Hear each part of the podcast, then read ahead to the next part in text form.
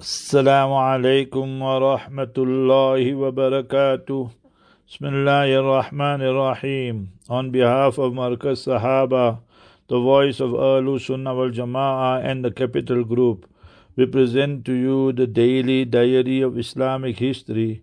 It was on the 6th of Shawwal 1190 after Hijrah corresponding to the 18th of November 1776, the Marine Engineering College of the Ottoman Empire for the training of naval commanders was completed.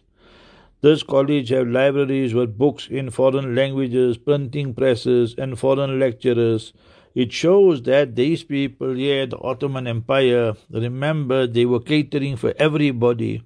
But when you see that what led to the collapse, again, at the Arabs were the traitors, that you will find Sharif Hussein became an agent of theirs, and you will find the Shias became also their agents and withdrew from the Ottoman Empire.